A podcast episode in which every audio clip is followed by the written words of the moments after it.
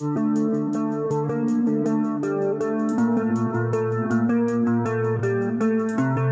Katie, I'm Kylie. and this is You're not paranoid. Okay,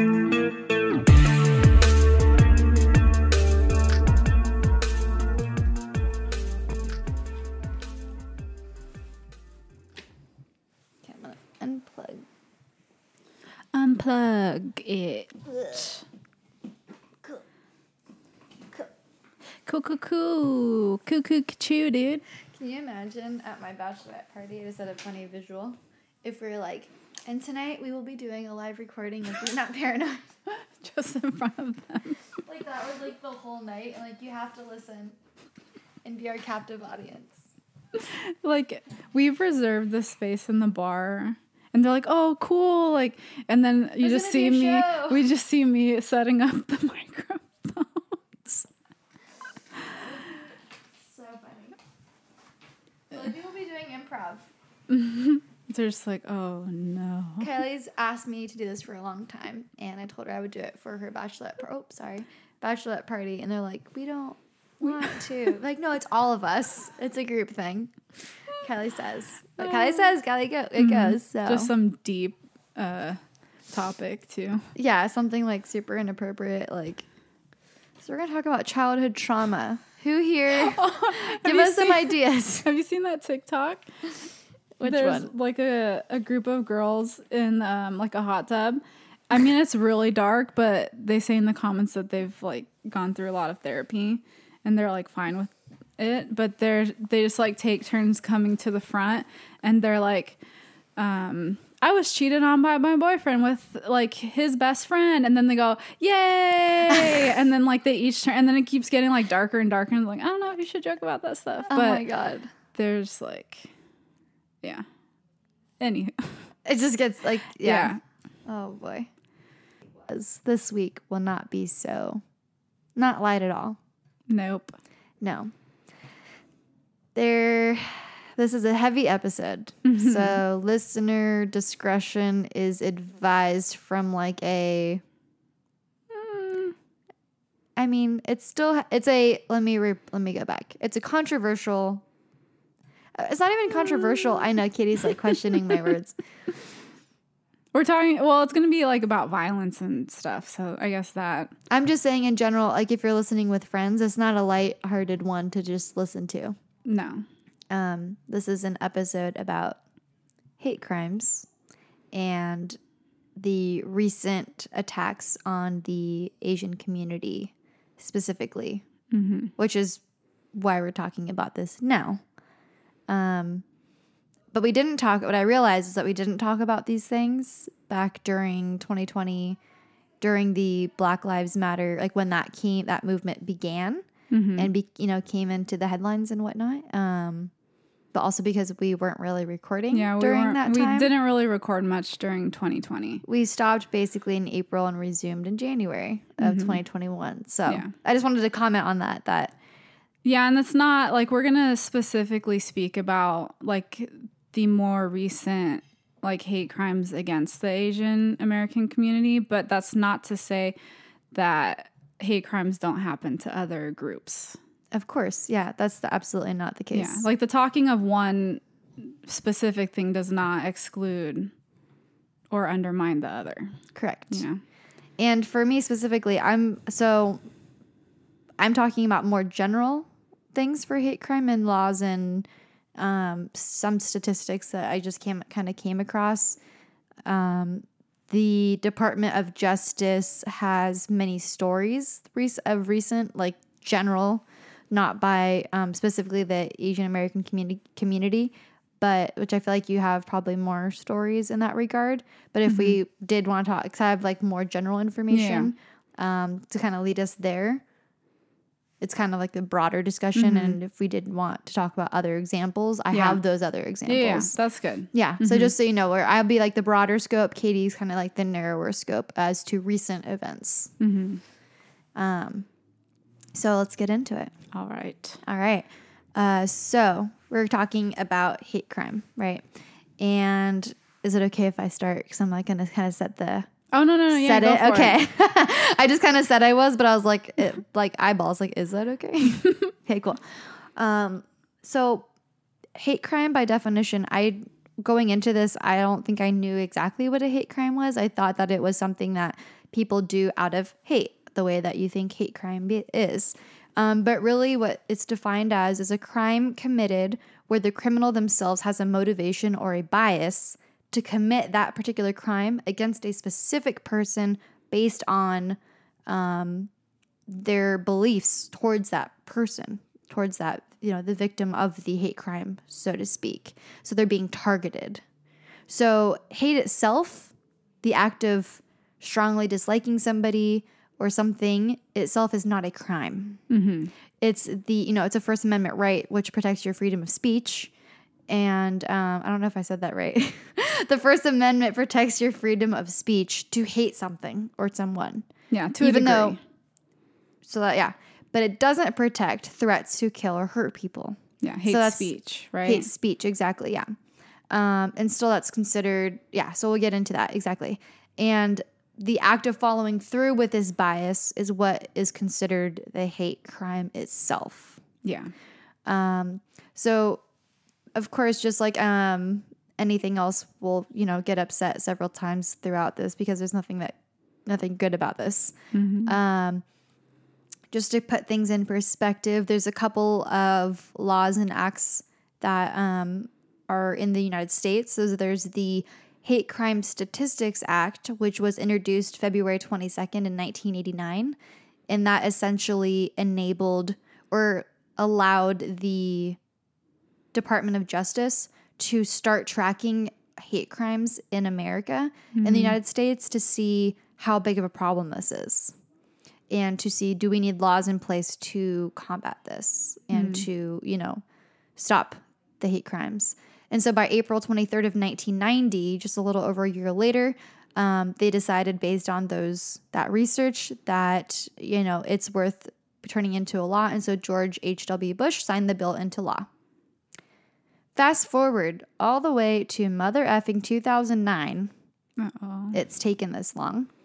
President Barack Obama signed the Matthew Shepard and James Byrd Jr. Hate Crimes Prevention Act into law, which essentially modernized that other law that um, President George H.W. Bush had signed to essentially widen it to those who are affected, including, I think it was um, sexual orientation, perceived sexual orientation, gender identity um, as being protected under those laws.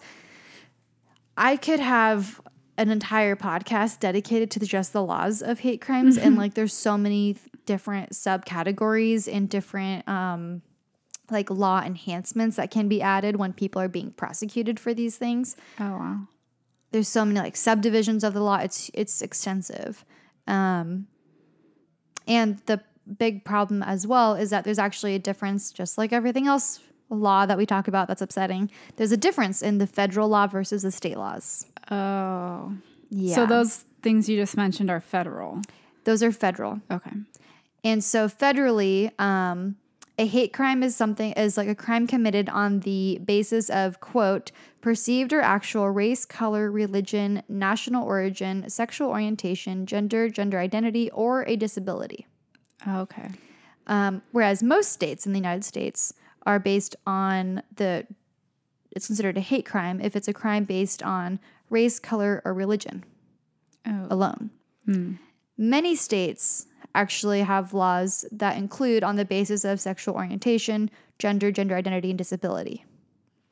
So we talk about laws and whatnot. It's like kind of confusing because you're like, wait, but if it's a federal law, why isn't it a state law? It's about how you prosecute within that jurisdiction. Um, so these kinds of hate crimes typically are violent and include assaults, arson, and even murder. Um, and they also include vandalism and threatening to commit these crimes. Those are also considered hate crimes. And um, if uh, even conspira- cons- conspiring, that's hard to say, to commit those crimes is also falls under a hate crime. Yeah, because that makes sense because just general assault of someone doesn't have to actually be physically assaulting someone, it can be the threat of assault is assault. Right. I think so. I mean, I'm not, we're not lawyers, so I'm only going off what I've read, but this is what I was, so that kind of feeds into what this is. And I had this conversation this morning with my fiance. He's like, well, just because, so he's like, what diff- makes it different between like assault versus a hate crime assault, like you're asking?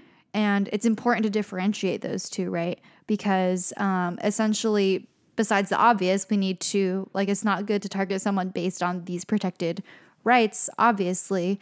But unlike other crimes where they typically are like a one time or like impulsive or due to a specific reason, hate crimes are so much broader and mm-hmm. on a broader scope that the focus of those can apply and tar- be targeted towards any of those protected things.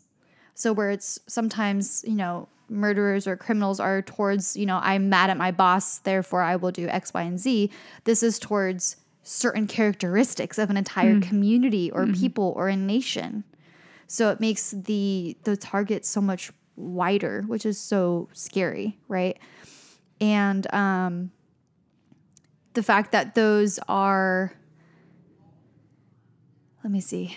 Basically that these criminal I call it wrote criminal pieces of shit are looking for anybody Yeah, that's true. anybody to fit their criteria for hate and that crime against them. That's what makes it so dangerous. It's also super important to report these things to law enforcement because A, they need to know how to stop these people, right? And B, mm-hmm. they're saying it it's really important to send a message to the community to be aware of these assholes and horrible monsters who are targeting people um, but also so that they know that the community is going to stand up against this and that it's not tolerated. So you you know reporting it is important to stop them from doing it to other people, a, and to stop that person, but also to completely make it clear that this is not tolerated, and you can't do that unless we they know what's going on, right? Um, and so they law enforcement also uses these reports to gauge how the community is doing as a society mm-hmm. like as like you know how healthy is our society? Are we in a good place or are we in a bad place? Is there a lot of hate crimes and reports of these things? Or do we need to address these things? Because clearly there's something not right with the select group of people who are committing these hate crimes. Mm-hmm. It's like i want to have a hate crime against these hate crime people.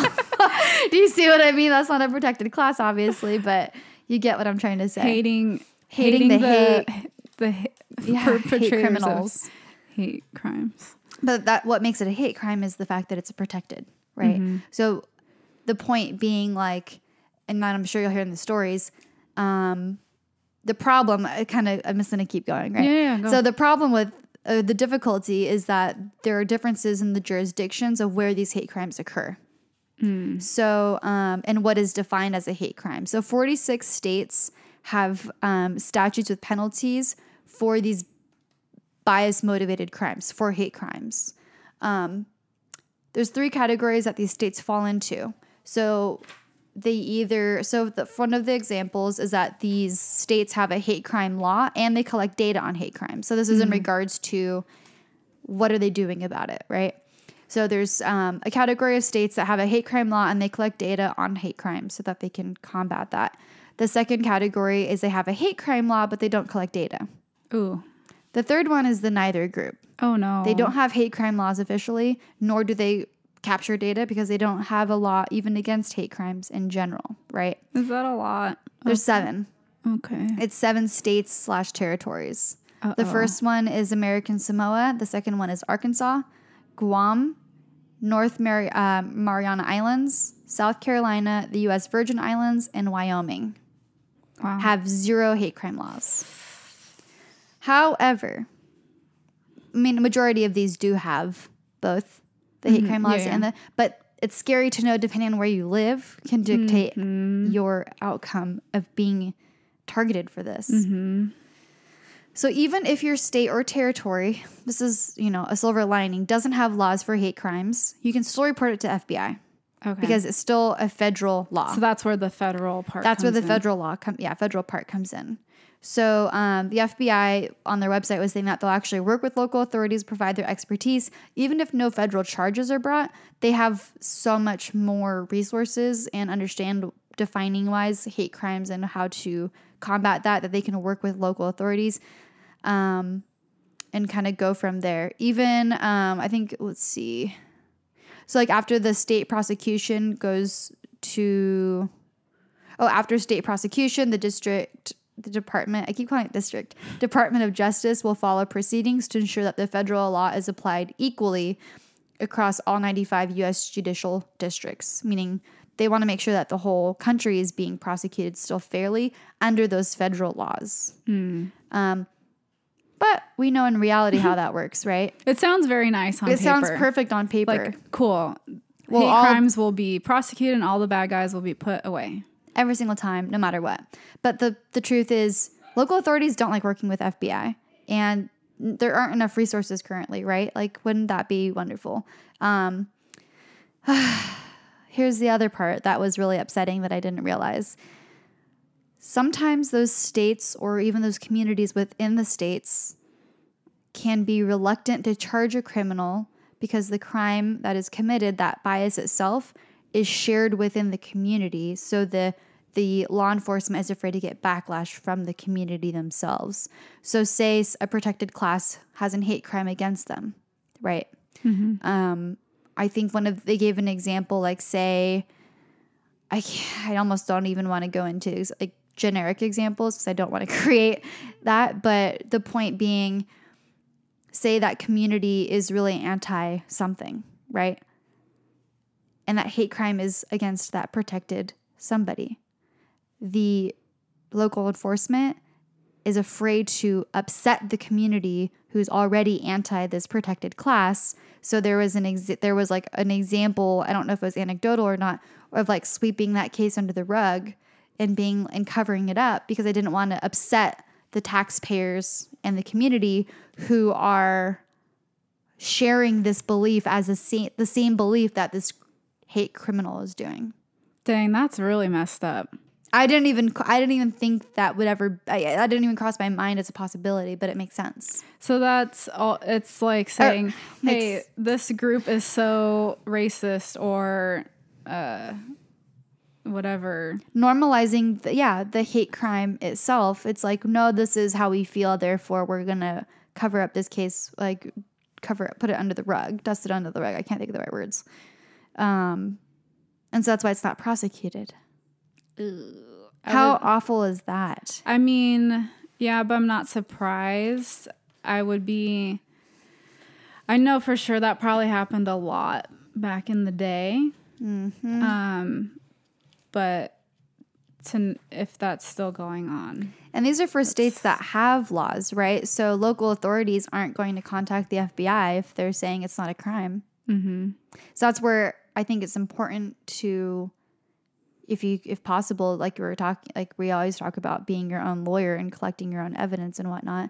And that kind of goes into this next step, which is the prosecuting. Prosecuting is super difficult um, because they have to prove that the crime itself was committed solely due to the bias towards that person. yeah, So, I mean, either way, assault is going to be assault, but it's it does make a difference in the eyes of that person who is being targeted that it is a hate crime because that person was targeted for that specific reason. mm-hmm. And it's going to happen to other people who are in that same protected class, whoever they may be, and they don't want that to happen to more people. And so um, the evidence that they look for are it could be anything that connects the perpetrator or the it's funny the article i got this from it was from a it's always it's always the defense lawyers have the best like easiest written stuff. I'm like looking up things that are like defendants for hate crime hate criminals but i'm like using it. It's i feel so weird doing that but they're the one they call them defendants but i'm like technically like they're also perpetrators right? They're, They're the the ones doing it the accused, yeah.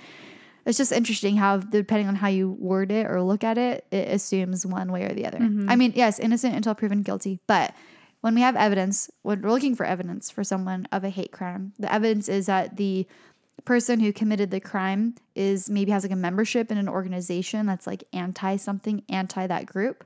Um, you look to see if they have like literature or maybe symbols that they own or memorabilia or like a something. Like they gave they gave example of like historical memorabilia like nazi memorabilia or something like that. Um, or if the criminals themselves have blogs or a book or tattoos. I mean, a lot of Oh. you know um, groups have very visible tattoos, or if they have, or if they're known, they have like previous offenses for graffitiing certain things um, that are you know a form of hate crime because it's still vandalism is a form of hate crime. Um, and if that date of the crime itself correlates with a specific holiday or an anniversary. So those are it's very it's very broad, but you have to have something like that to prove that that's the reason why. Um let me go back to this. So again, to rem- to remind us, like groups of people who are full of hate, which is you know in this case hate being the bias against or even violent remarks, are themselves not a crime but they can be used as evidence in the crime. So to own, like, heaven forbid, Nazi memorabilia or something like that, it's not a crime. But if you commit a crime, they can be used as evidence, is what I'm trying to say.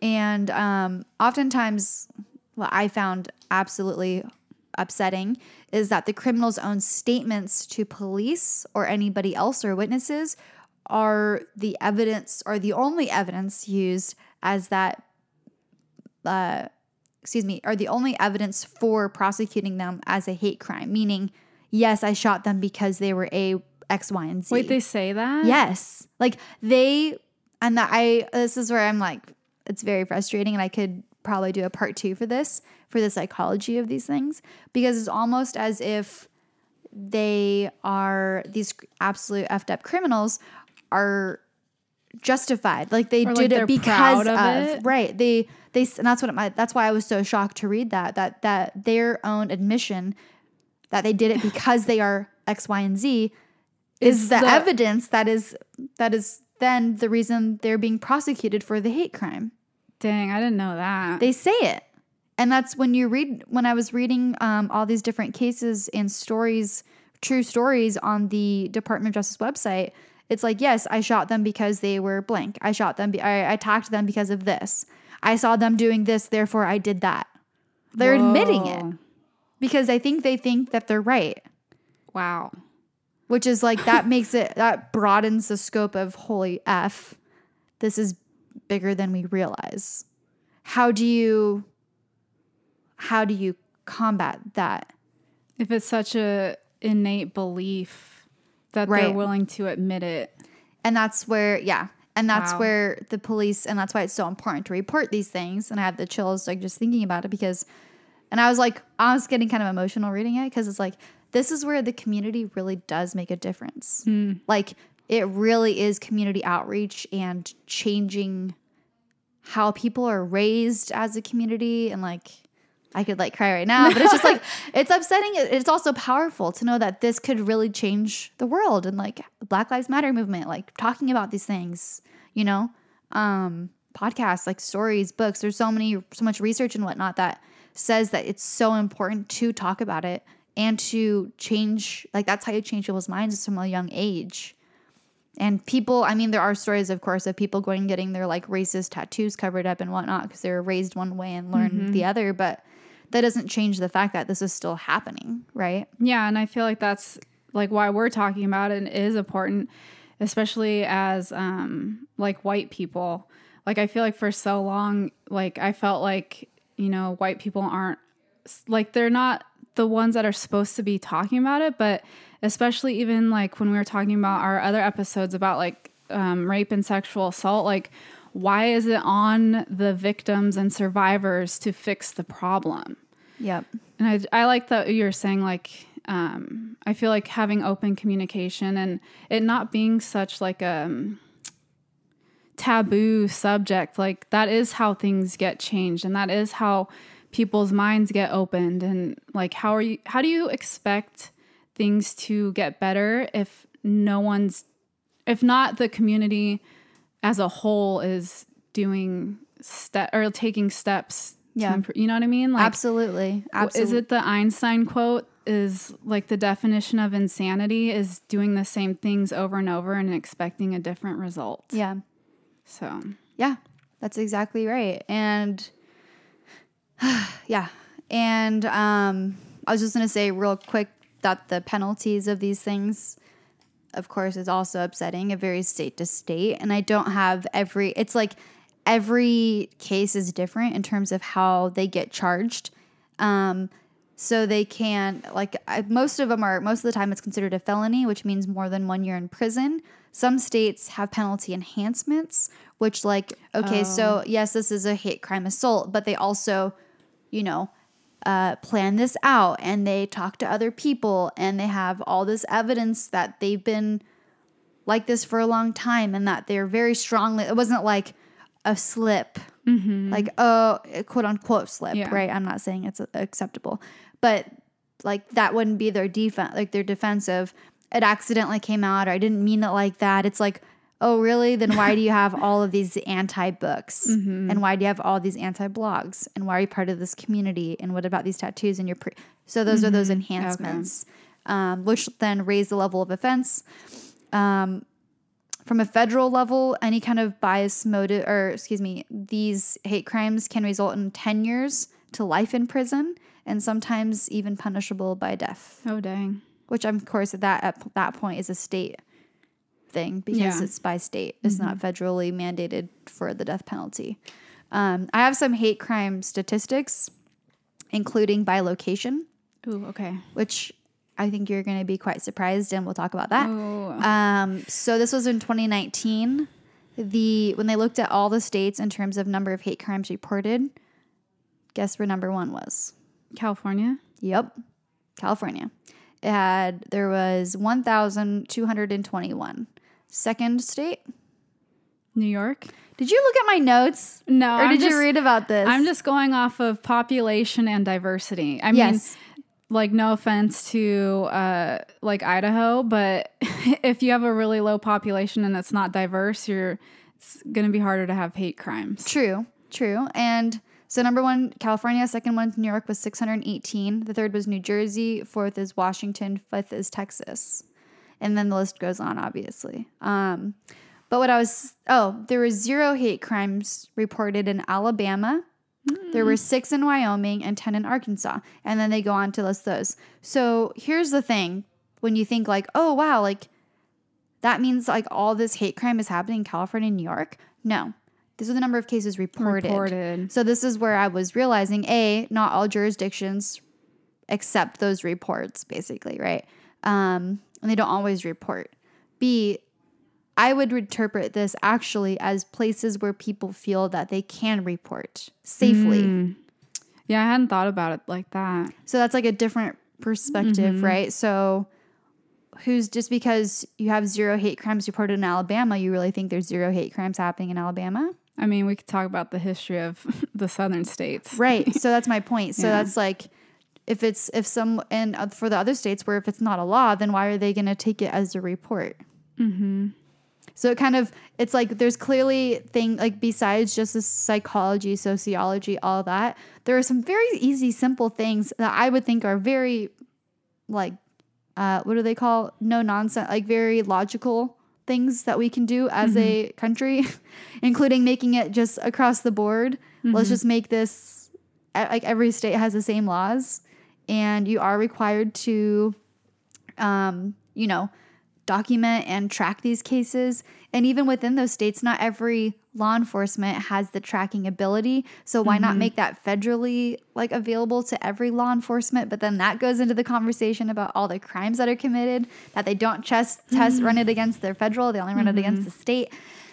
And so you have these people who are continuing to get out of jail and they'll continue to do these things because you're never ever stopping them at their core from what their motivation is, which is that bias towards a specific group. Yeah. And their their target I don't like the word target, but like their victim list or who they're going after is essentially endless because we're in a nation. And Our dogs are very uh, anti crime. They're like, we'll get him. Yeah. and um, I was just going to say, and then the other thing that I found, which is from justice.gov, is goes into a whole breakdown of uh, number of like single bias incidences versus the bias motivation categories for these single bias incidences of why, you know, they attacked somebody or committed this hate crime. Um, the majority are based on race, ethnicity, ancestry. The second is religion, and the third is sexual orientation. And then it goes into gender identity, which is at 2.7%. Sorry, I should back up. Race, ethnicity, and ancestry is 57.6% of cases. Wow. Over half. Religion was 20%. Sexual orientation is 16.7%. Gender identity 2.7. Disabilities 2%. And then gender alone was 0.9%. Meaning like Yeah, I feel like that would probably be the hardest one. There was a case I read where a woman went into a male's gym locker room and shot several people and killed them because she had been wronged by men her whole life. Oh, That is also a hate crime. I so I was going to ask you about that because I was wondering if gender alone was Yes. considered a hate crime. Yes. Mm, interesting. Uh huh. And so it's like, um, and then they go into offenses by category. So crimes against, pe- they're like, in, I think it was 2019, there are around 8,552 hate crime offenses reported. 64.4% were against people, 32 were against property, and 2.8 were against society, which What's I'm the- guessing is like terrorism. I'm, I would assume. Wow. Um, I didn't. I mean, I didn't go into detail on that, but that's what I'm guessing that means. For the known offenders, there were six thousand four hundred and six known offenders. Um, this is where the conversation can be very uh, careful wording and whatnot, right? So, of they break it down by race of the offenders. So, of the 6,406 known offenders, 52.5% were white, 23.9% were black or African American, and 14.6% um, were categorized under race or unknown. And then they just go into for the unknowns what they're not. So they're, I guess, when Oh. you're when you don't report what race you are, or they don't repla report what race that person is, then they say they're not this, not this, not this. I'm not going to go into that, but um, and then by location type, it looks like most of those hate crimes occurred at people's home. Ooh, So 24.6%, 18% occurred on highways, roads, alleys, and streets of sidewalks. So that's like Oh my road rage, like in public. Uh, 9% occurred at schools or colleges. 4.7% happened in parking lots or um, garages. 4.4% took place in churches, synagogues, or temples and mosques. And um, there's other or unknown reported for the remaining 11.2 or for 11.2% of those. And then the remaining 27.3% took place at other or multiple locations wow. for those crimes that were reported. So, what I was going to say is what's very um I find uncomfortable personally because it's it's just a difficult conversation. We're talking about crimes against people for their protected class including race, color is one of those. And yet we're talking and breaking it down of the offenders by their Right. color and race. so it's very like it's I feel like we're fighting fire with fire in like a really like there's I don't know how to, how it how can because it this can be, be- broken down. Yeah, it can be easily misused of like, well, see, like so and so group is doing it too. Like it's not Right. just like the white people, but I think that's what you have to remember. And for me personally, I usually think of hate crimes as just a race based thing. Yeah. But hate crimes, yeah, they cover so many different uh, categories of people that Yeah. it's not strictly just race. Correct. And people hate other people for unfortunately multitude of reasons. And hating them legally is not the crime. Doing something because you hate them is Mm-hmm. the crime. Not saying that we're not promoting hate. I'm just saying that's the difficult definitive difference. Someone can yell at you, call you names, do all these things. That's not a hate crime. But if they threaten to hurt you, kill you, you know, um, or actually do something in that scope, and they t- you are, you know, targeted because of that, that is absolutely a hate crime. Can you get in trouble though if you yell at someone a racial slur? Um, I think no. Okay. I think as a society, you're going to get your ass beat because, as you should. Um, but I think that Because that It could itself be like is a First Amendment- hate speech, like you still have, you still are allowed to, to say whatever you want, period, First Amendment, unless it's a threat against somebody. So if you say, you, you know, bad name, I'm going to kill you or I'm going to hurt you, get out of here, you blank, that's hate crime because that's a threat. I'm not a lawyer, but that's what No, I've okay. read. So that's basically like it should be. I'm not saying it shouldn't be. Mm-hmm. Like, yeah, I agree. It should be illegal to say these things, but then you're getting into the territory of First Amendment rights and what to believe and not to believe. Yeah. So that's where it gets kind of dangerous in that regard from a constitutional standpoint. Yes. Although So- the First Amendment is that the government can't make laws infringing your free speech. So I think that's where you can get in trouble of like, you know, like saying fire in a crowded whatever that was a Supreme Uh, Court case that you can't and that's another I think cuz hate crimes are I think hard to prove. I think um like free speech cases are hard to prove. Yeah. Um, but I think there are some lines you can't cross. You know, what I mean? like you, I don't know. I think that's a hard one too. Because So the United States does not have hate speech laws.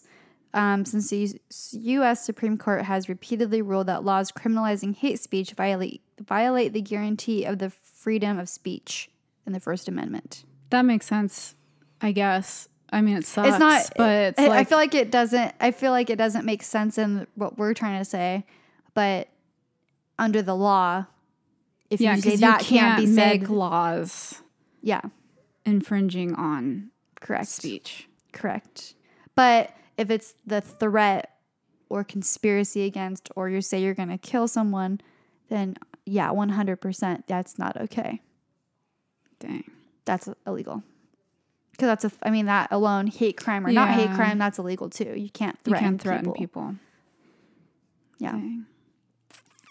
So that's the background here of what we're what what our nation is going through as a whole.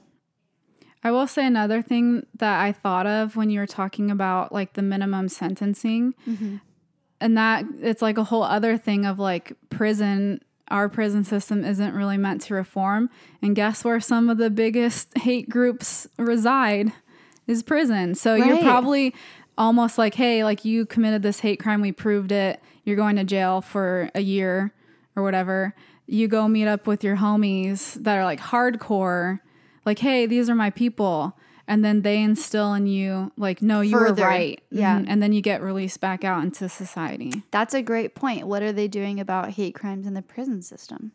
That would probably be a good episode in and of itself. Well, because that's what they say. I mean, uh, surprise, I haven't been to prison, but they say it's like so segregated based Yeah. on.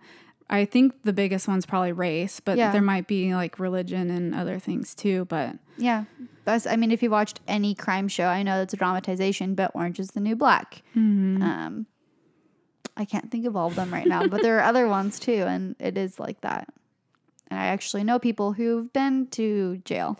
I think jail and prison, it's the same. People, they were, from what I've heard, gravitate towards those like the easiest way regard like you're not going to interview everybody be like what crime did you commit so their fastest way is to go with like look like like yeah, mhm. but that apparently also means hate everybody else, yeah, which is obviously not good. That's horrible. So, and the majority of them Americans are not like this. The United States, Oh, maybe even the world. Of course, we're talking about the U.S. because this is where we live. Of the world is full of other stuff as well, which I'm sure every country has its battles that it's going through for these things. yeah. And I feel like too, the irony of America from the beginning has been setting out to have equality and freedoms, and I think the American struggle is accepting that that wasn't and in many ways still isn't the thing but i think and why so many people think america like is um like why people want to immigrate here or like move here is because of that idea of diversity Yeah. whereas i think a lot of other countries are just now more recently experiencing Diversity, influxes yeah. of immigration from different areas. And so I Mm-hmm. think there's like kind of like that different, I've heard stories kind of like hate crimes or like not accepting Yeah. of other people because it's like, well, it's always been this way. Yeah.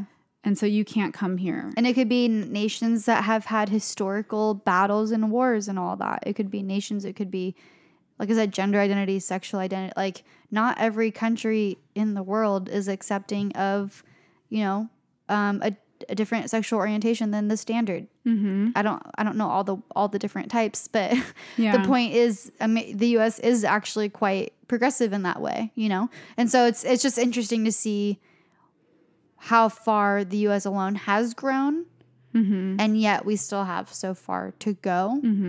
Um, Yeah. And I think that's why it's important to talk about it. Yes. It's like um, one of the, I'm not going to, I don't know the exact quote, but um, a quote that I really like that I'll paraphrase, paraphrase from James Baldwin is that, like, um, you know, I love my country so much that I'm willing to critique it. yeah, You know what I mean? So, um, yeah, it's not saying that it's like a sh- shitty country or, or, you know, like I feel like that's No. people get so defensive of their country, like when they hear their fellow country people talking bad about it yeah, or like bringing up like, hey, like we could improve on this, and it's it's not like first, it's not a direct attack against that per- or to that person. no, And second of all, it's not saying that I like I hate my country because I recognize we're not doing so well in this area. yeah, You know, so it's like people need to get over themselves. Yeah. in my opinion. yeah. And because that just shuts down any conversation. it does. When You know? people get defensive, it shuts down the conversation because no one wants to talk to someone who's being defensive or taking it personally. Yeah, don't take yeah the personalization of entire like very broad ideolo- ideological things. They you like that's not something you take. I don't know. How, it's how just does like this sound? This sounds very similar to our conversation we had a couple weeks ago. Dude, I kept when I was doing my research for this, I kept drawing parallels. It's it's I have well bec- uh, Maybe it's just because if human you probably nature. were to go into I mean okay so maybe now looking back we were kind of anti not anti that let me back up when we were a couple weeks ago when we were talking about how men tend to be um, Defensive. defensive technically that's focusing on one group of gender which is and we're not hating or saying anything horrible it's just that same concept i wonder if like in general crimes if hate crimes are mostly by men and therefore it would make Well, sense that that, would- they fall under the same category of crimes by men and men collectively being defensive Yeah, because I mean, it depends on what, like how we were talking about, like what the definition or like the motivations of rape, yeah and if it most likely is a combination of like, like domination, like violence and sexual desire, then it is like in an instance of a man sexually assaulting a woman. I mean, that is part of it. Is the um like sexual orientation on the man's part and like the gender yeah in general. So, mm-hmm. you know, and then I can, and then maybe that's why they it is a defensive topic because whereas we're the women, like we can speak about it generally and broadly, but we're not like if I'm talking about it with a man, I'm not like I'll talk about it, but I'm not saying that he is that. right But maybe it's the broad talking of like, oh well, men like generalizations yeah. So maybe it's the same thing of like in terms of like hate crimes, like it's white people get more defensive because it's usually only thought of as like white people are perpetuating crimes against minorities, mm-hmm. or some- another yeah you know? So I don't maybe that's something that the psychology. Yeah, like the why the why the defense. I mean, technically, I mean it is saying that there are white, you know, majority are white males targeting, and so if those conversations are being had with white males, it definitely depends on how people approach those conversations too. Yeah, you can't be like white men are blah. Yeah, But it's Exactly. It would be great as a society if instead of being defensive towards these things, we were able to take ownership that you're not like that. The secret word is ownership. That you're not the problem. Yeah, like and that you can be part of the solution and to recognize there is a difference in those things. Yeah, and it's like I don't know, like I've, like you know, these topics are hard to discuss like, you know, sexual assault, hate crimes, these really dark topics, but I don't I don't take it personally if I don't know because it's like I know that I'm in my intentions like Yeah. are not bad so you know, I mean, I guess that depends on too like who you're speaking with if they're Or- also coming from an open heart. I mean, and just to like take a broader step back, like just to acknowledge, like, yes, we are two white women who are not look like we're we we know that there's a stigma against white women and thinking that oh they're going to solve everybody's problems here you know mm-hmm. whatever. We recognize that we are not that those people and we are here to talk about it because we care about it Yeah, but we do recognize that we can be part of the solution. right exactly but we're not i'm just saying like there's a lot of like that save The savior like, like, fake woke white savior, like oh, like you poor things, Like, like, you we'll think help you. yeah Like ex- not like that. But No, absolutely. And that we come from a place I know a lot of my family doesn't understand privilege. Just going to say that, but the concept of being of being privileged and being able to have this conversation and not be defensive because we're typically not a targeted community in that way. Yeah. I think that's important to recognize too. And um, yeah, that it's like white privilege doesn't mean that you haven't had it easy in other ways. It's just that you haven't had to worry about people judging you based on your skin color. I mean, that's all it means. I mean, yeah, I know, think like- there's a lot more. I would say there's more to it even than that. Like from like an econ- economics, socioeconomic standpoint, there's like a lot of good videos online. I feel like this is like a separate Oh, discussion. yeah, yeah. But just yeah, I just wanted to at least mention that as like a side comment. Like we recognize and we see that, and we're not arrogant or ignorant to that. Mm-hmm. So when we're talking about these things, it's strictly from a place of love for our community and wanting, you know, there to not be violence. Like we said in a couple Yeah. weeks ago, in a perfect world, our podcast wouldn't exist. but we talk about these things because we want to help that conversation stay stay alive to as long as those problems exist, we're going to keep the conversation going because if you don't talk about it, nothing will ever change. Yeah, and the, another parallel that I was um, noticing between our episode on sexual assault and rape was the idea of um, like men should be part of the solution, Yeah. and the same thing as like with hate crimes and like equality. The majority group, which for America is white, like the white people should be part of the solutions and moving society forward. So it's not like I don't know. Just- But to be, and that's where it goes into it, right? I generally speaking, it seems that a lot of America, a lot of the U.S. doesn't recognize there's a problem, and therefore there can't be a solution until you recognize that there's something that needs to be solved. yes, Which is why we're talking about Yes. this full circle. Yeah.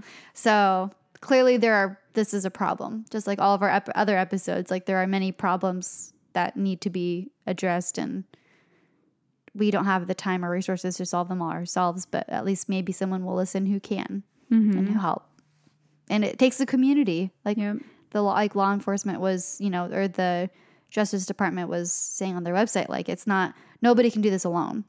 It's not a single organization. It's not a single, you know, um, it's a it's a collective re- recognition and moving towards that. Okay, sorry. Now your turn. Okay.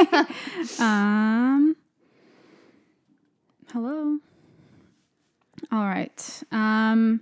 So I kind of have more specifics on the recent um, rise of hate crime. Oh Jesus! Again, sorry. the recent crimes against the Asian American and Pacific Islander groups. Um, according to an NPR article I saw, um, LA County has seen a 100% rise in Asian American hate crimes from 2019 into 2020. Wow. Um, but, and this is again goes back to what's actually reported, those specific numbers are 7 to 15 registered hate crimes. And from what I was listening to an episode of The Daily that was talking about this, um, it's very hard, at least for like Asian American hate crimes, was what the reporter was saying, to classify them as hate crimes. Um, and I think even more recently, um, because I don't know, it's hard to maybe say why, but I guess Spit it out. I know. I'm just like, how did she? How did the reporter describe it?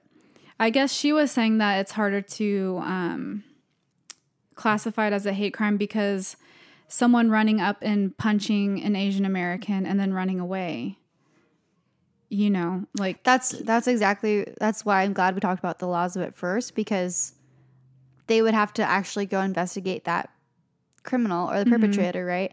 And see do they have anti Asian blogs, books, gr- part of a group or something like that. Yeah, because you could have that hatred in your heart, but if you're not outwardly displaying it in other ways that can be traced, Yeah. it's hard to say, like, oh, because you punched that person, it was because of this, Right. if there's nothing else. And so I think she was saying, especially in this rise of hate crimes um, towards Asian Americans, because of uh, it's mostly been because of COVID in the last year and it originating in China.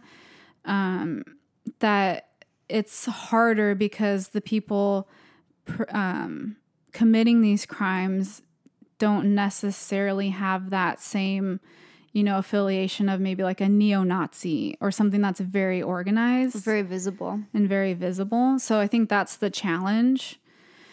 Um, and what i was also hearing too is that the asian american community has been it's a very it's different in terms of like whether or not like depending on the time if they're classified as white like sometimes they are sometimes they're not. Oh, in like, terms that's in just the general society of well, like the statistics they're saying by I didn't think color I didn't realize color would be a like a part like a separated group, but that's what they're saying. So it's yeah gender or race. Wow, race, ethnicity, color. mm-hmm So they could be those could be happening and they're in different categories. yeah Is that what you're saying? Yeah, just like in general. Yeah, like the some from somewhat of what I was reading, it was kind of like like Asian Americans kind of get they're not at the forefront of like racial crimes or like hate crimes because they they do kind of in the general society how they're perceived it's like sometimes they're just kind of mixed into the general population there's not as much distinction of like oh that's the asian american like i don't know how to describe it But like in the way of not bringing a lot of attention to their Yes. own community. mm-hmm. Is that what you're kind of yeah So it's whereas um like Black Lives Matter has brought a lot of attention to their own, you know, to that to that specific community from different groups, not just, you know, black Americans, white Americans, everybody.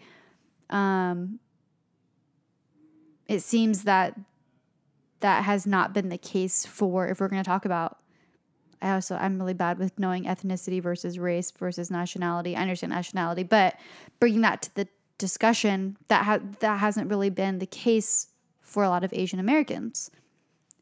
In and this is the other thing I was going to talk about and I forgot in the media. yes that's i think i mean like Yeah. So the media, and this is, thank you for, I'm glad that we're having this conversation because, like, we are, I think I wrote this down, like, we're at the burden of what the media tells us to care about.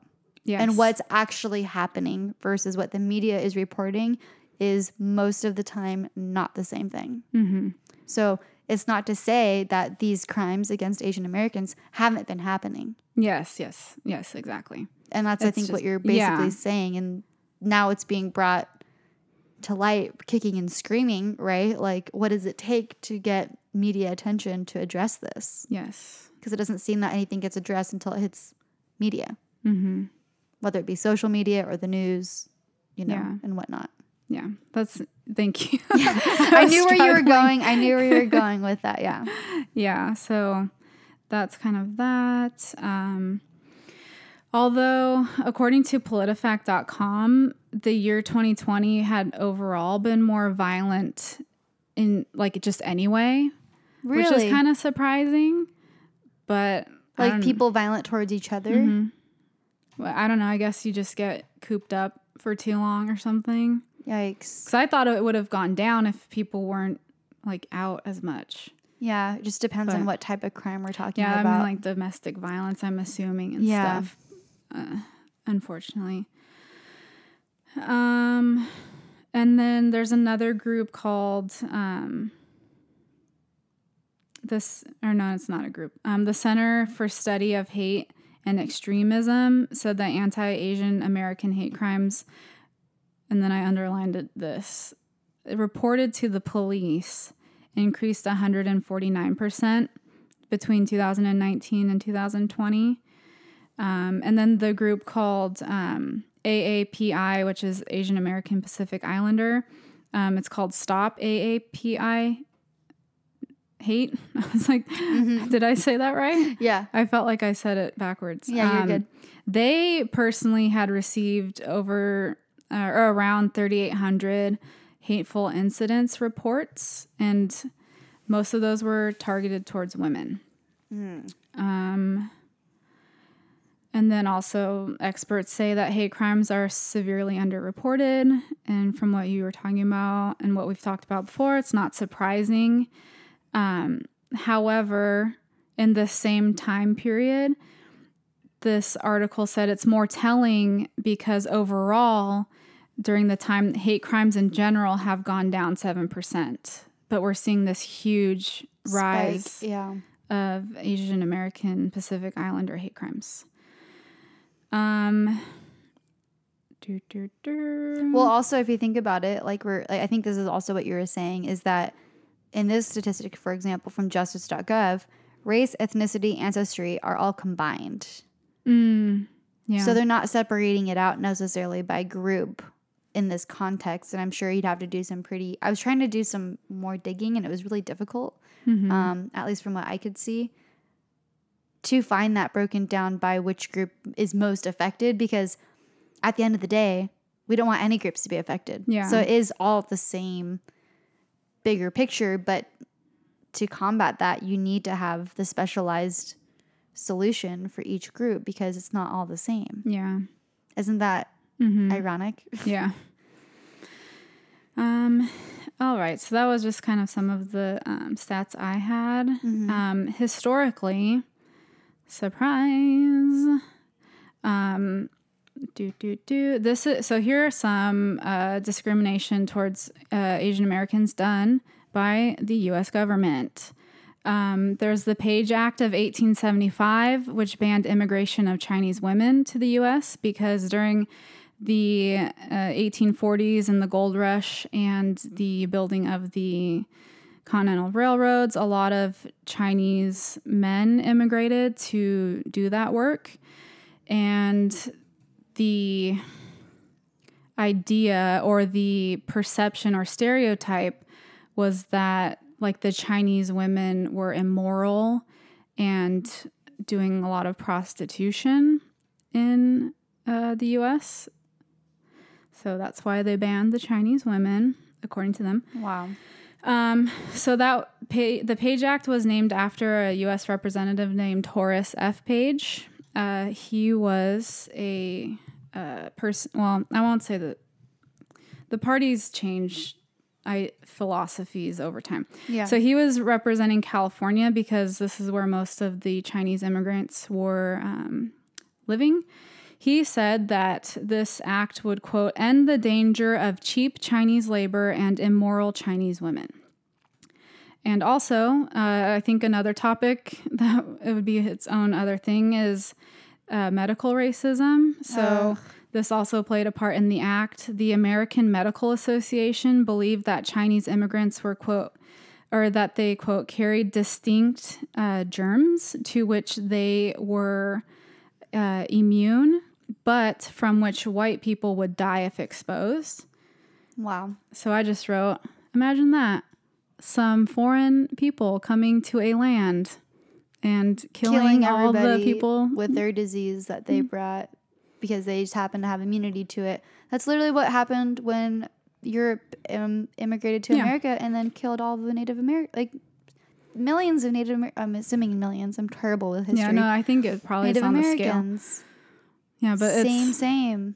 it's like, oh, it's fine that we did that, but now that we're here, we don't want other people doing that to us. But and also it's like I don't know if That's, I mean, that is what happens in general when you travel and go to new places. And that's, I mean, that's also just goes to show not understanding how medicine and science works. we Not on the saying medicine, eighteen seventies. That's, yeah, insane. But then here we are today, same exact.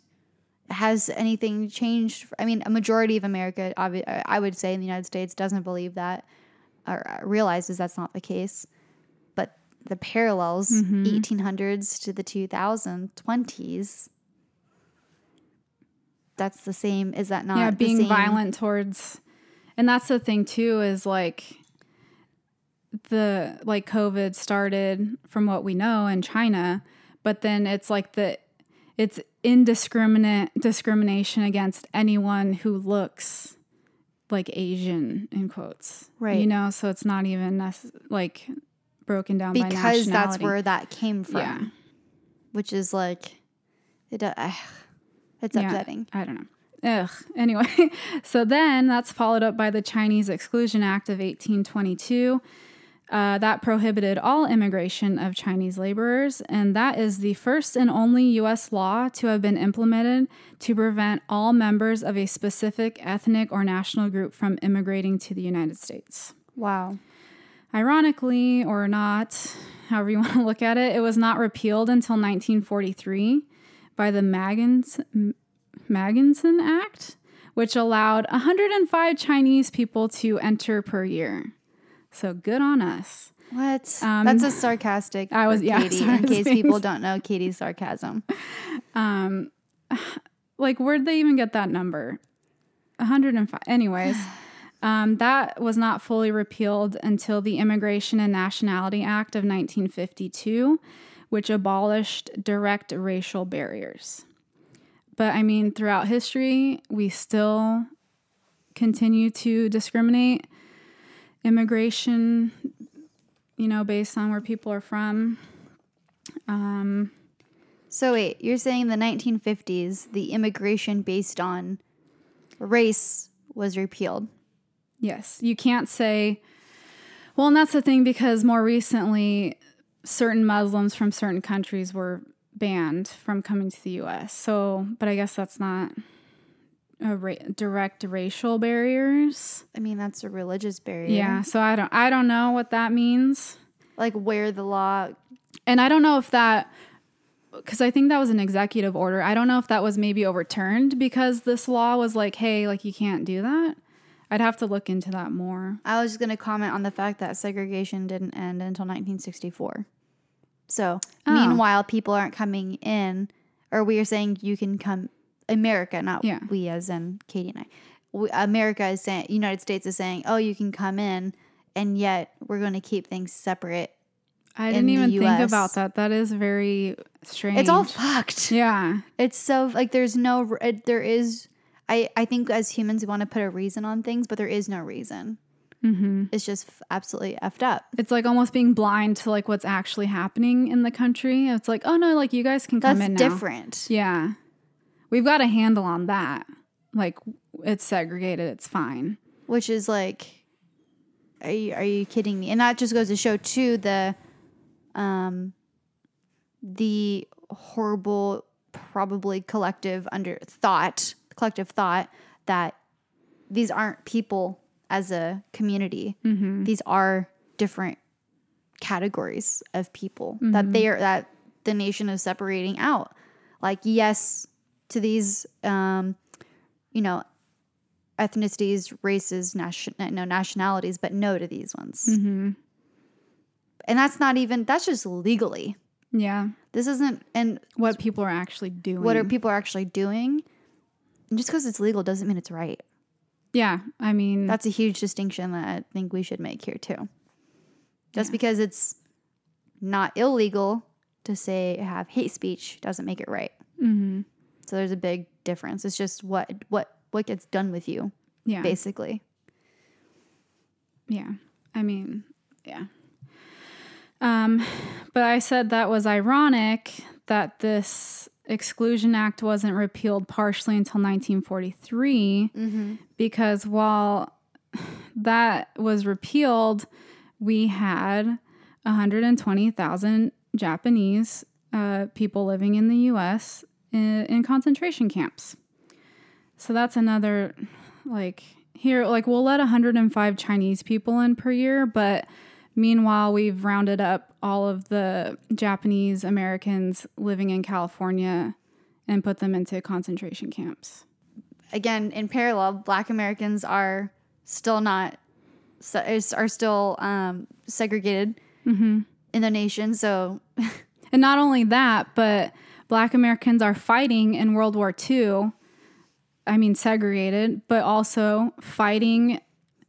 That's just like what boggles my mind is they're fighting for the freedoms and protection of the United States, knowing that when they go back, they They're will not not, have those freedoms that they're fighting for. yeah, I mean, there's even cases of um, like black men coming back from World War II and getting the shit beat out of them because they're wearing a U.S. military uniform. Because the people were like, you don't deserve to wear that. So, I mean, so, and then in 1940, so Pearl Harbor happens in 1941, where the Japanese government bombs and attacks Pearl Harbor, which is a U.S. like Navy hub. Side note: This was Hawaii was not a state until 1959, so this was just the U.S. Uh, like having some territory in Hawaii um, at that point. wow. So after that, in 1942, uh, FDR signs an executive order that uh, calls for the internment of more than 125,000 Japanese people. 62% were actual U.S. citizens, and 112,000 of them were on the West Coast. And what year was that? 1942. Which is like very closely in parallel with the concentration camps in Nazi territories. Yeah, and it's just like So how is that like this is where we're talking about where it's like US can't just blow gloss over the fact that when the US acts like everything's better this or that like this is horrible. Yeah, it's this, This idea of Am- American exceptionalism kind of pisses me off because, yes, there are great things that America has done. There is also some very terrible things that America has done. Both are right. You, it's not one or the other. Right. They're, they're both true. Yeah, we have to recognize our past, and this isn't even that.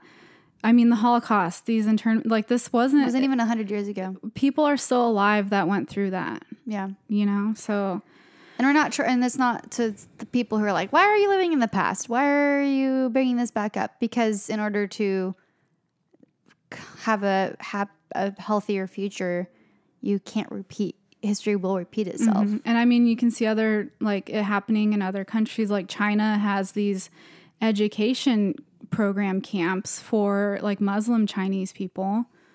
You know, there's like countless other Examples, you know, yeah. that are happening right now.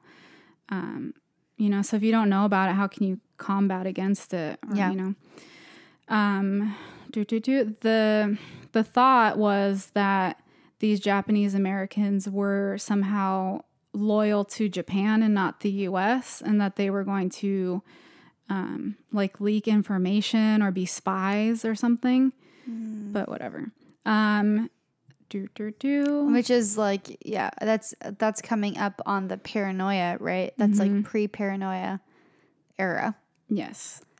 And um Hawaii was about one third uh, Japanese at that time, but America only, well, I'm saying only, they interned about uh, 1200 to 1800. Uh, and at that point, it would have been Japanese Hawaiians. Right. So it wasn't even, Amer- I don't know. That's just crazy. Um, do, do, do. But not to discount the other things. Um, there was also compulsory relocation of 10,000 Italian Americans and restricted the movement of more than 600,000 Italian Americans nationwide. This was allowed under the same executive order. And about 11,500 people of German ancestry were also interned in these camps. Uh, some ethnic Germans were also evicted from coastal cities, both on the east and west coast, for fear of them being spies. Um, for California, because most of the Japanese Americans or Japanese um, nationals were living in California, um, any it was con- you were considered Japanese or Japanese American if you were one sixteenth or more of Japanese heritage.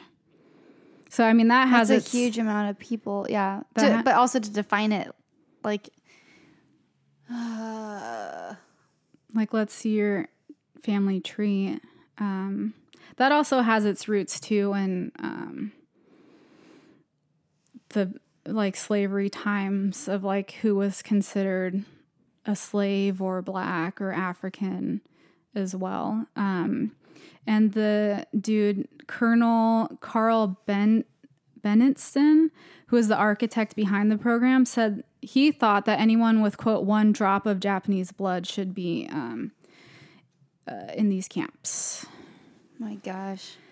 Um, so by 1940, oh sorry, No, I was just grunting anger. Um, by 1944, the Supreme Court had ruled um, a loyal citizen cannot be detained, which started to uh, the started the process of releasing the um, the Japanese Americans that were in these camps. But the Supreme Court avoided ruling on the issue of incarceration of U.S. citizens without due process. So I guess that still hasn't been decided of whether that's legal or not. So I think that's kind of what you were exactly saying of knowing our history because from what I I mean this was just one ruling, but if they avoided ruling on that then was that in the future of like, well, we might have to do this again? Yeah. type of thing. Um, in 1980, there was uh, a lot of pressure from Japanese American uh, citizens that were, you know, because so basically the um, when the Supreme Court ruled that, and it was kind of towards the end of the war anyway. Um, they basically just the security guards of the camps just left one day and are like, "You okay? Bye." Like you guys can do whatever and um, Oh my gosh. so it was like never recognized, no, no apology, like Restitution. you know, it was like this that. was what we had to do, you know, all legally sound. Um, but by 1980, there was a lot of pressure on the U.S. government to at least apologize. So President Jimmy Carter um, opened an investigation to determine if the decision uh, to intern Japanese Americans was justified. Um, the commission was called the Commission on Wartime Relocation and Internment of Civilians. The title of the actual report was Personal Justice Denied, and they found little evidence of Japanese disloyalty and concluded that the incarceration had been a product of racism. And You they think? and they also recommended the government pay reparations. That's what I meant. Reparations, not restitution. Uh, same, kind of same thing. Similar. It means mark. making good or giving an equivalent for some injury, but I'm gonna say reparations is probably more right. Yeah. Um, so that happened in 1990 or 1988. That's not that long ago. I know. President Reagan signed the Civil Liberties Act of 1988, which apo- uh, formally apologized and paid $20,000 to each former interned person who was still alive. Um, the qu- uh, da, da, da, a quote that I really liked from this, the actual legislation said that the actions of the government was based on quote racial prejudice, war hysteria, and a failure of political leadership. Yeah, that's 100% accurate. I think that is true today too. And so um, the locations of these camps were California, Utah, Idaho, Colorado, Arkansas, and Wyoming. And Wait, wait, wait. Arkansas and Wyoming? Mm-hmm. Those are still where the, I'm pretty sure Arkansas is on that list where the hate crimes are still not defined. Hmm. So yeah. Um, Sorry, I was just oh like, no, no, no. I mean, you know, who knows? Maybe that's why they chose it. I don't know. Um, we, I get. I don't think this is like super locating us, but because California had the highest um, population of Japanese and Japanese Americans, we California had several of the camps, um, and I've actually been to one of them. It's called Manzanar. It's outside, kind of like the deserty outside of Los Angeles County. Um, if you're in Southern California, it's kind of like if you're going to drive up to Reno or Tahoe, you kind of, that's one of the routes you'll actually go by it.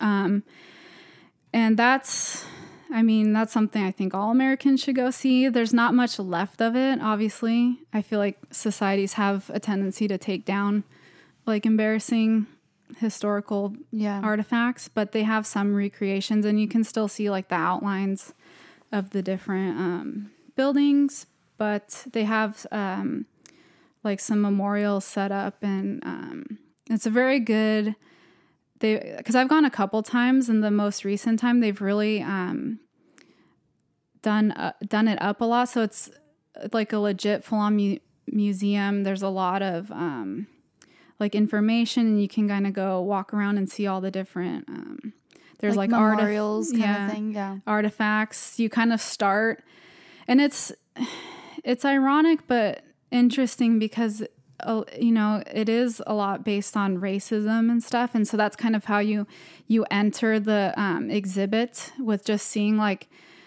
like national headlines saying like using racial slurs and very like offensive stereotypical like cartoons. Hmm. And you can hear like the radio reports of it happening.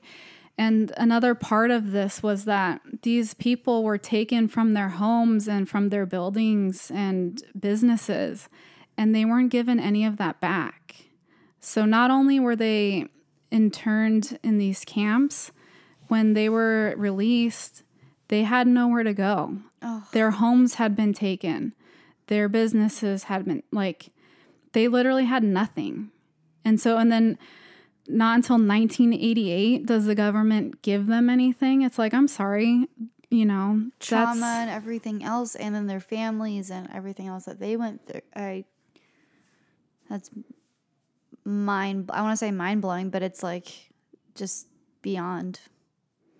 Yeah. And I mean, that's not to, and I mean, Italian Americans were also very heavily discriminated against too. And, you know, the fact that, you know, America and its allies won World War II, I feel like that might have even given like credence to these acts at the time of, you know, so, and it's not like, like, they protected themselves and therefore won the war, kind of. thing. Yes, like we were right. And so, can you imagine these groups that have been displaced trying to re enter society?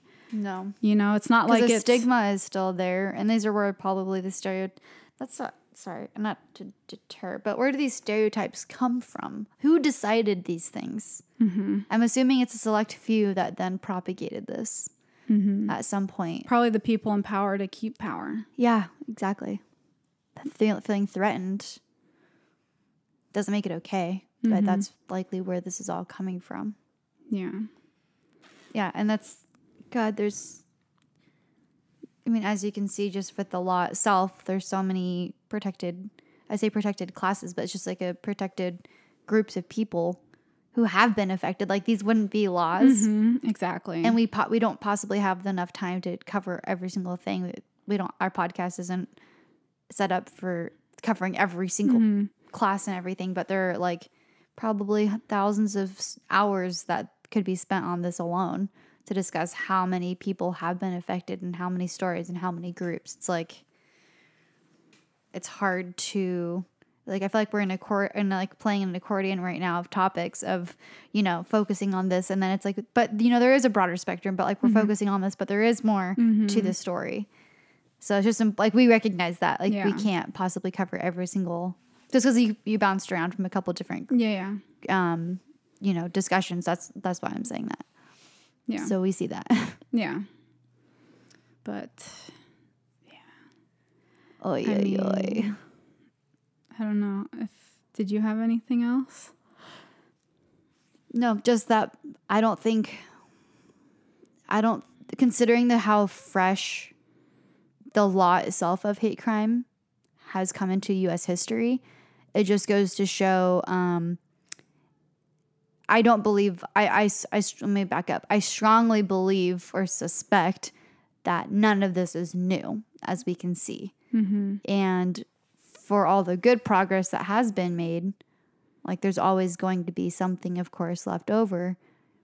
But you can't just just cuz you, you know, clean something up, so to, for lack of better terms anecdotally, doesn't mean you can't address what's left over. Like there is not a good enough status of things, Yeah. you know? Mm-hmm. and um like we were saying too I, I just so blows my mind like i don't think that this specific in this specific topic um the recent increase of asian americans being attacked i know that there's groups and those communities exist which is super good. They're the ones reporting and telling the police hey there's a rise in these numbers. But i don't think that I just to give credit to that i don't almost i would i would suspect that this has been happening. Yeah.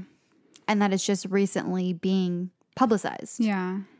And that's not to say, I, I just just to not discredit that concept that oh like, it's not suddenly new. Yeah. This isn't new information. It's just newly publicized, mm-hmm. newly in the media, you know, and it's just I, I can only. I can't imagine working for the media to make these headlines and stories, even over the years, from like those racial time, like, you know, racist times to now, where they are talking about, oh, like blocking immigration from certain places due to X, Y, and Z. And then now backtracking and saying, oh God, look at we, like, like not taking ownership of possibly the fact that these crimes, these hate crimes, are associated with that discussion. mm-hmm. Do you know? I'm wording Yeah. that really weird, but someone has to take ownership somewhere, Yeah. and it's hard to say because we're a collective, you know, country. It's the United States, but until we address that and take ownership, it's not. I feel like I'm repeating myself at this point, but it's just I don't know. This is us trying to trying to do that right now. I guess is what I'm trying to say. Yeah. I feel like yeah, there hasn't been much reckoning on a national scale of the past and our um like different uh, racist policies. You know, like there's Yeah. other countries have like I know Australia had done I mean not that it like changes it, but I think like you were saying at least the recognition of like I think Australia had a commission and stuff about the their mistreatment of the indigenous peoples and other countries recognizing um, the like slavery and stuff and there's not a lot that the US has done in those um, ways Yeah. but I mean, and that's too, just to go back to the, the part about hate crimes specifically, we're saying too that a lot of those are probably grouped in with just regular crimes yeah and assault and all that because it's easier to prosecute for assault than it is to do for a hate crime. Yeah, because I don't know how that would work. Like, say, if you bring someone, if you bring someone to trial on a hate crime and the jury finds them not guilty, can they still be charged at least for the like the violence of the crime? I would think You know so, but I I'm not a lawyer, so I don't know So- that for sure. That could be another thing too. Yeah, kind of like, Like we're just gonna choose the lesser crime because or what we have more evidence for, which is like that is its own. Ugh, that could be in a whole other podcast or episode of charging based on what you have evidence for. Mm-hmm. And like for serial killers and whatnot, they're going to bring in someone for these three crimes, but not those other 10 because they don't have as good of evidence for the other 10. Same kind of concept. Yeah, and then could jeopardize that guy or person being Not being Yeah. right because you have to have uh, clear evidence for exactly what you're charging them for. Yeah. Very loaded conversation. Mm-hmm. But it's important, and you know, I mean, progress has been made and will be continue will continue to be made. And for anyone who does um, have a hate crime against them, like it's you know, law enforcement of course go to them, but also your own community. Like if there's a specific community, which there are s- thousands of, and actually we'll post on our website too on you're not paranoid.com. Um, the Department of Justice has like a whole website dedicated to all of these community programs and outreach for, you know, anti hate crimes essentially. And um, for those who are affected and resources and all that. So that's important too. So if it does happen, of course, like there are, you're not alone mm-hmm. essentially. that's good. Yeah. I was gonna say something, not to end on this note, but I think it was like the FBI or the Department of um, what is it? The Department. I don't know if it's of Justice, but there's been a, several reports that are saying the biggest threat to American society right now is like white nationalist slash racist groups, like t- like terrorist groups, essentially. So Yikes. we have to you know as a community protect each other Yeah. In a lot of different ways. Mm-hmm. Shutting down any kind of like conversation about horrible, you know, even jokes or anything. Yes, I because every community jokes about somebody. That's I mean, if you look at comedians, half of com- I would say like at least half of co- comedians' jokes are about race, right? mm-hmm. it's uncomfortable and it's only funny to some people because they're making it funny and they're propagating. I don't know. I think that that could be an, another episode too. It's like the line how the fine line of the comedy fine line. Yeah, the fine line of comedy and also when you can say the same thing, but your context makes a difference. yeah because i mean there's been comedians that have gotten in trouble with the like general public for like rape jokes and stuff Yeah. too so, So like what you say, just because you're just because you're in a comedy club and saying it, you could say the exact same thing, and then you're a racist outside the mm-hmm. club. So at what point is that considered? You know, that's Yeah. that's a big part of it too. It's like separate, like recognizing that if we're if there is going to be um, progress, it has to be across the board. Mhm. There's no, it shouldn't be. There shouldn't be exceptions in that regard. yeah Sorry, comedians. yeah there's no room for any sort of hate you know crime speech like Yeah, so it's still it just is, just because hate speech isn't illegal doesn't mean it's no one's supposed like we don't want anyone to do that obviously. Yeah. So, hmm, and that goes for every group across everybody. You know, Mm-hmm. we just happen to be white females, but like I mean, yeah, anybody in any group across the board. It seems impossible, just because people have been raised on those notions mm-hmm. but it's not. It just takes what do they say like um to accomplish something so huge you need big solutions, you need widespread solutions. It's not I'm trying I, I don't think it's a real quote. I'm just trying to think it's like to have extreme extreme like outcome like to solve an extreme problem you need extreme solutions. If we're going to solve something that seems so widespread, we need widespread like collective agreement yeah to just be fucking nice to each other. I know, and that's what like pisses me off the most. It's like Let people live. it's like how is how are people bothering you? why is it that that particular person doing that particular thing in their lives impacting your life?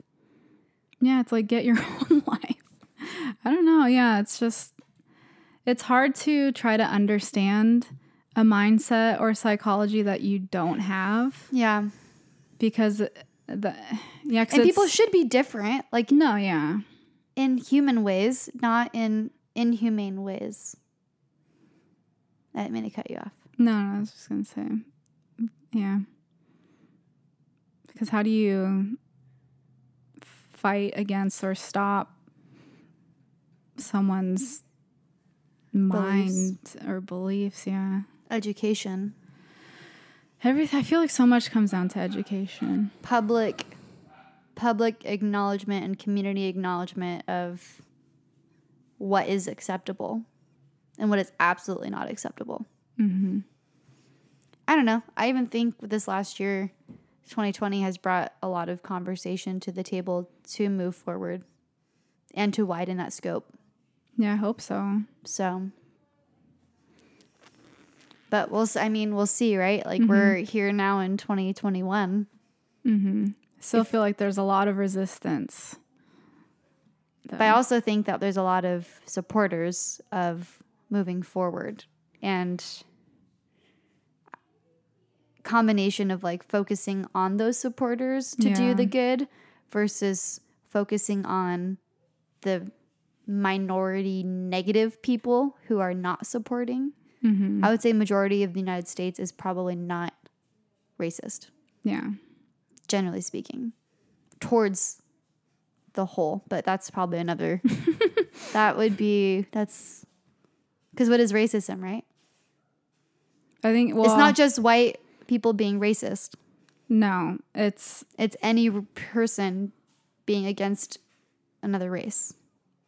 Well, yeah, there's there's like I forgot what the what all three of them are, but they're saying like to like racism involves three different things. It's like the hate and the power and something else. So it's like what I've been explained is like in at least in America like because white people have for the most part the majority power and are in the majority Like the power posi- powerful positions Yeah.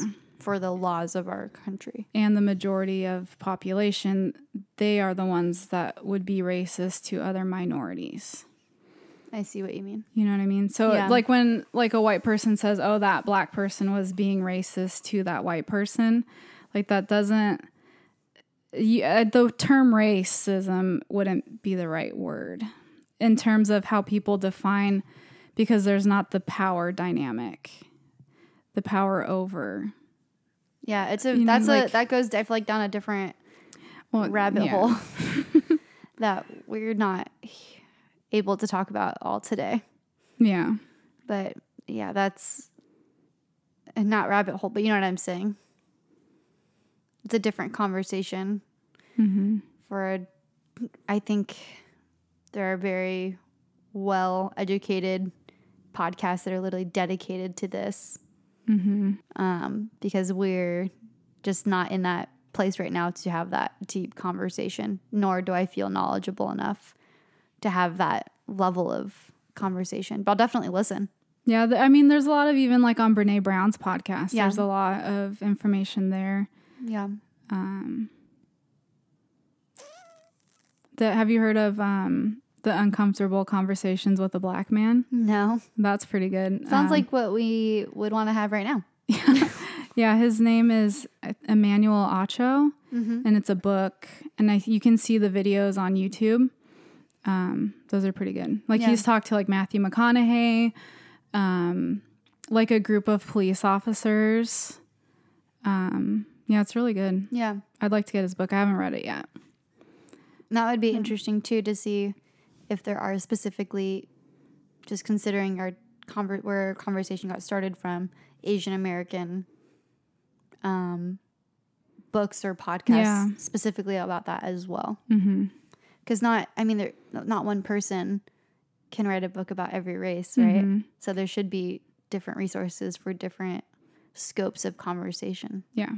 And I feel like there's probably good resources um, from that one group that we're talking about, the Stop AAPI uh, PI Hate. Um, they have a website, so you can probably get your further information from there and resources. And I know we didn't talk about a lot of other groups as well that are all, you know, under that hate crime law in general. So it's not to say we're not addressing that. It's just scope based on current events and the timeline of that regard. Yeah. Just as that little, we don't need to defend ourselves, but a little disclaimer. We see that and we recognize that. So mm-hmm. that is that is that this week. Yep. Well, thank you for listening and for your time and support. And to be honest, I'm a little bit worried about feedback in terms of hoping that you see what we're saying. Yeah. And I mean, we're starting the conversation. So, Yeah, I mean, you can continue it.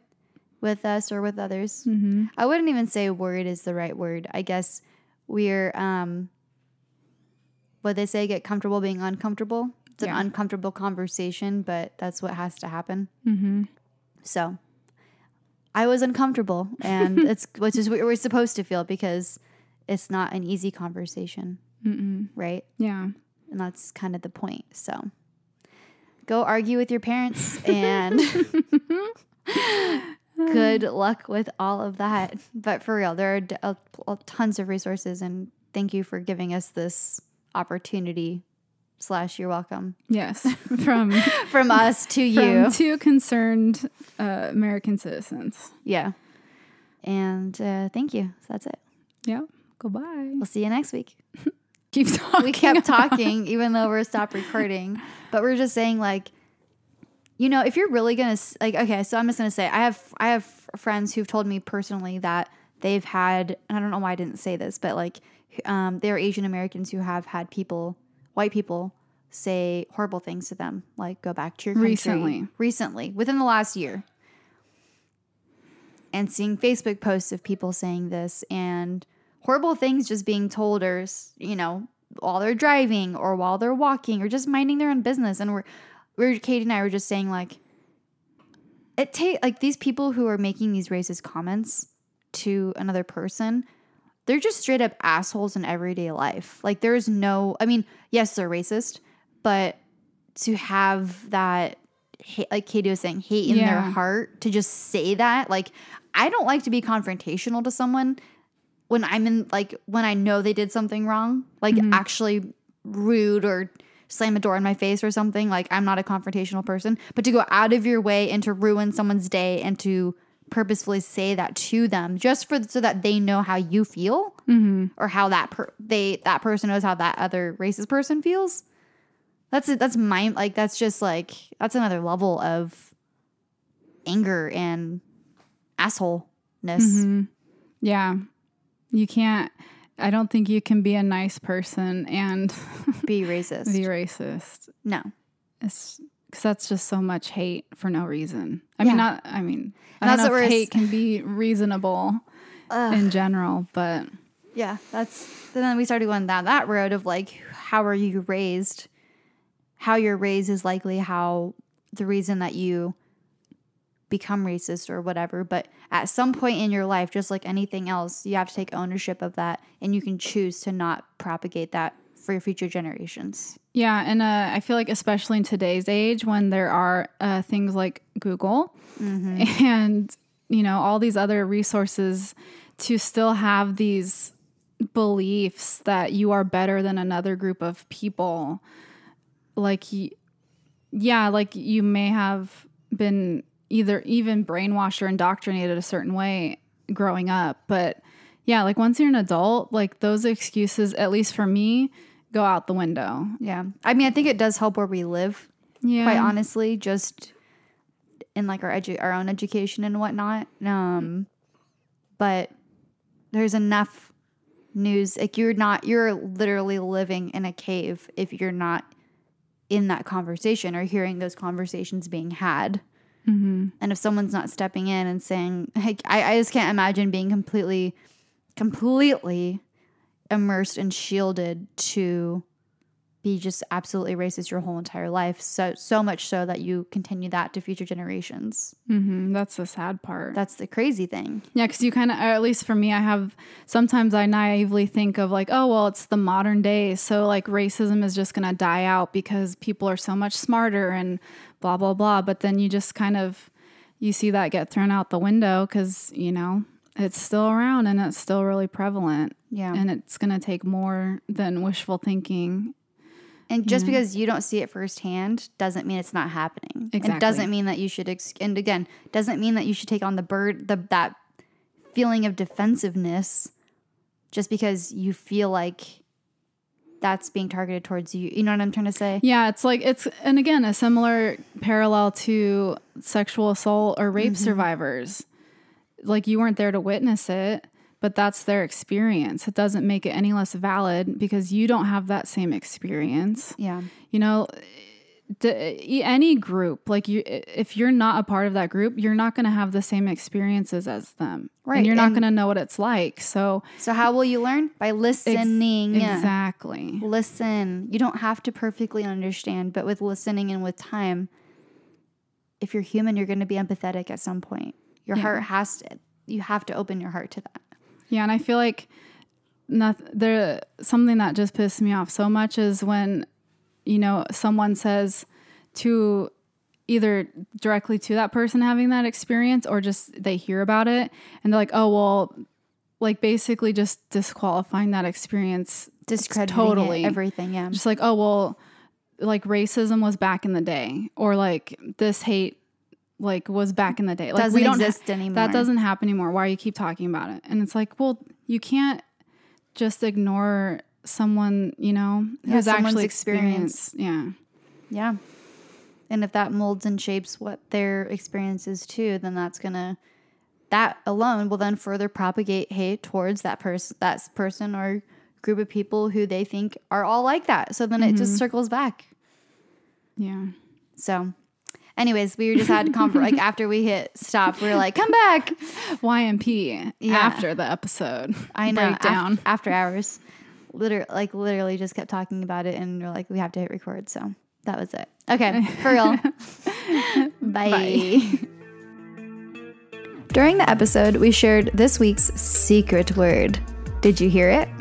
Every Friday, we'll post a story on Instagram at You're Not Paranoid and we'll ask you for the secret word.